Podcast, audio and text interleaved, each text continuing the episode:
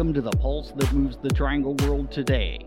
This one size fits all broadcast is a vibrant collection of stories, medical breakthroughs, helpful tips, what's trending, events, and boundless other adventures. It's a conversation pit of comedians, politicians, authors, chefs, sports figures, experts, the common and the uncommon. Here's the host of Triangle 411, Mary Innsbrucker. Hi, friends. Until the whole COVID 19 fiasco, 2020 election campaigns were hot and heavy. There was a plethora of candidates in the Democratic presidential race, and even when the pool dwindled down to Sanders and Biden, the campaign trail was still smoking for a while. Although the Democratic Party moved their convention from July to August in response to social distancing, it won't be long before campaigning gets back in full swing. Just learned that Sanders dropped out of the race, so it looks like it's going to be a Biden Trump campaign for all times. Given that, and how this upcoming election will be one of the most pivotal of our time, I thought you might enjoy a broadcast on what goes on behind the scenes of a presidential campaign. We all know the polished look of campaigning from our television screens, but what happens on the back porch? Today, to give us an idea, we have with us Leah Garrett, who has been an organizer and regional field director for the Democratic Party on two major presidential campaigns for both Amy Klobuchar and Hillary Clinton. Please note, Triangle 411 does not endorse any candidates or political party. Welcome, Leah. Hi. Thank you for having me. I'm so glad you could be with us today to talk about some of the responsibilities of a regional field director on a campaign. Yes. Um, it is a lot of organizing people and staff and volunteers across regions of states, or it can even be statewide. It just depends on the size of the campaign itself. They can also be more, be, be smaller for like mayor races and city councils. It just depends on the size of the race, um, and the size you scale it at. So. Well, that's a good subject. How does campaigning for a presidential election differ than, say, a campaign for a Senate race? Well, it's so when I was doing the presidential, we were doing primaries, so it was still like it was a nationwide campaign, but it was still very much in New Hampshire, which a Senate race, a U.S. Senate race would also be a statewide race. So they're relatively the same. It just depends on funding and stuff and how how many voters you have to talk to and things like that um, will determine the size of the staff. So it's really about scale, it sounds like. Yeah. Yeah. So tell me some of your most challenging aspects of of working on a campaign. Maybe maybe some specific examples like any fires you had to put out or anything funny happen or monumental happen.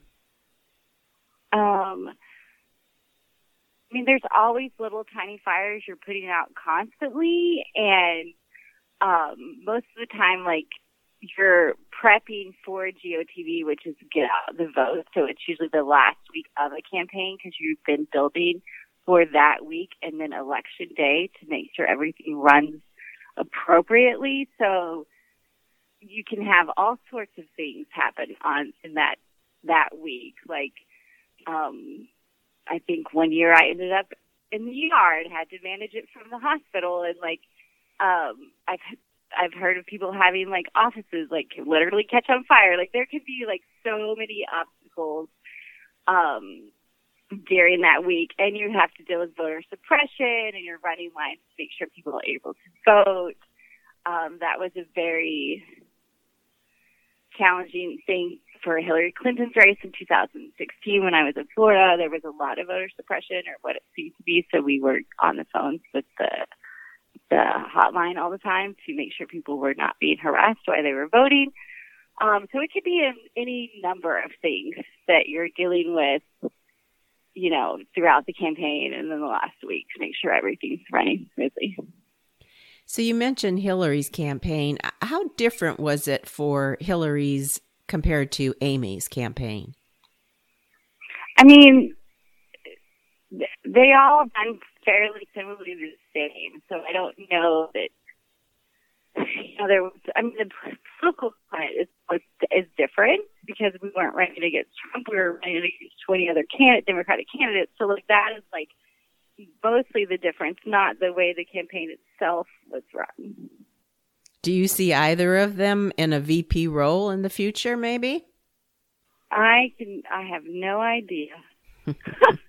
there's talk. well, there's lots of talk everywhere, but I honestly have no idea what anyone is thinking. Yeah. Um. So you had direct contact with the candidates during the campaign, then? Uh, yes, Senator Klobuchar was definitely around a lot in the primary. She came to New Hampshire and, and a lot of times. I've seen her lots of times. For Hillary Clinton's campaign, I was on her campaign after the nomination, so I did not have very much interaction with Hillary at all. I did see her in New Hampshire in a primary, here in the primaries, and that was actually the only time I met Hillary. I imagine that's pretty inspiring to uh, support or work with women of that nature. Yes. It is very exciting and thrilling and to see people's reactions and people get energized and volunteers get energized and people really want to get involved and help make the country better and that's really fun to see and fun to help along in that process. Well, making mention of volunteers, um, I'm sure the key to any volunteering on a campaign would first be believing in the candidate. What kind of volunteer mm-hmm. opportunities are there on a campaign? So volunteering opportunities, they can consist of knocking on doors, making phone calls, hosting house parties, organizing their friends. There is now relational organizing apps that you can do so that you can do it just directly from your phone and not have to go anywhere. There's plenty of opportunities and, and uh, you have to run staging locations during GOTV, so people will be trained to hand out packs and how to, you know, train people to knock doors and how to train people to talk on the phone. And there's a lot of opportunities in campaigns. So, if someone was interested how would they go about volunteering for a campaign? Like, where do they go or how do they do it? I mean, mostly it's going to be you would just go online and sign up. And then I would start asking around as well. Um, especially with like the local parties, they'll know how to get in contact. Um, besides just going sign up online. So. Mm-hmm. So, what's the most rewarding part of working on a campaign for a candidate?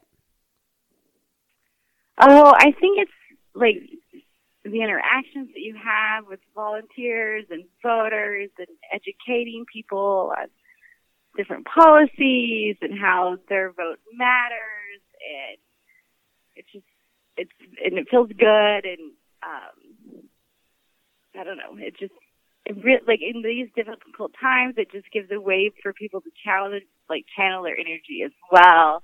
So that's not, I think, having the opportunities for people to do. Um, because it is a very challenging time right now.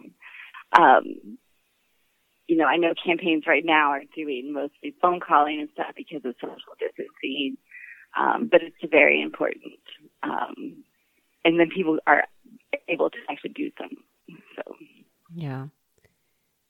Well, you know, to me and many consider, regardless of the candidate, that working on an election campaign is somewhat of a service to our country.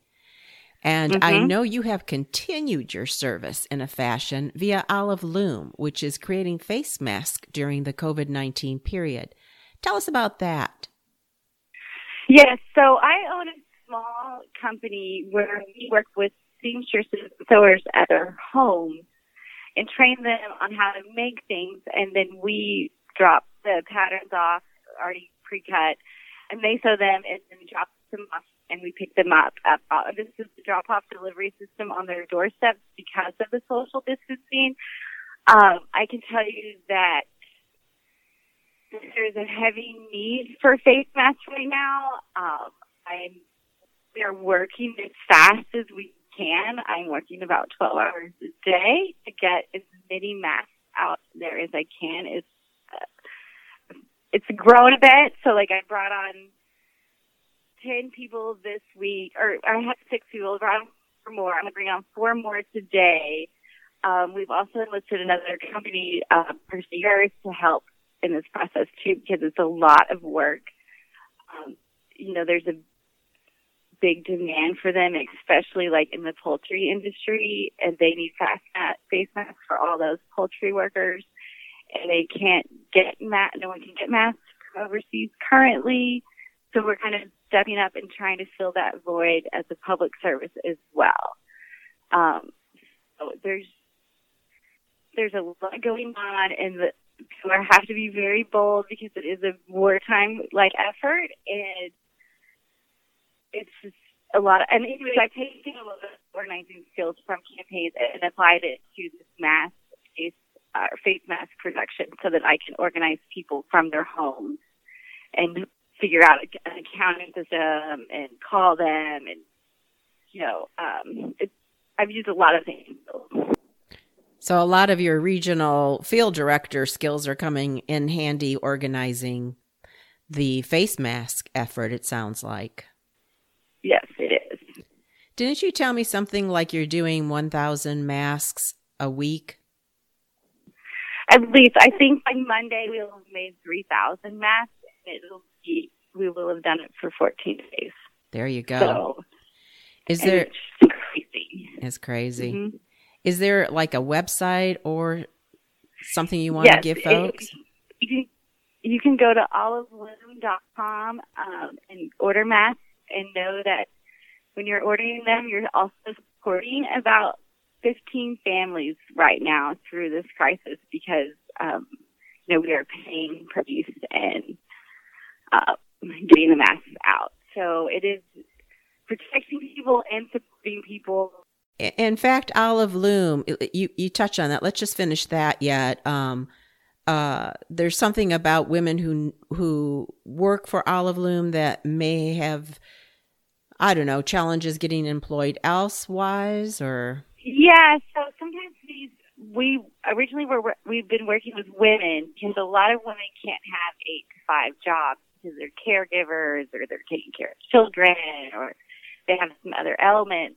And so this is a way to help provide um, financial support to families that need it um, especially in like rural communities where and there's not a lot of work as well. So it is helping fill a financial void for some people as well. And we kind of actually started this during the first the recession in 08 is where it began. So, you know, it's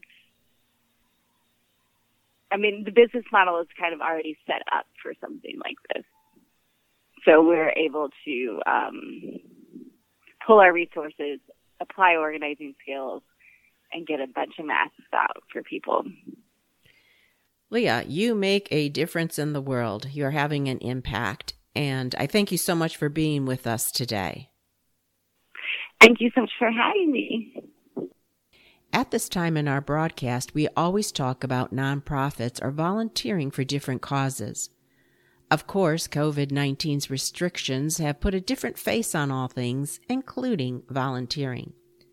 So, alternative how and when methods are certainly in the mix. But whatever it looks like going forward, volunteering on a campaign, presidential, mayoral, or congressional, it's certainly a way to volunteer in a unique way.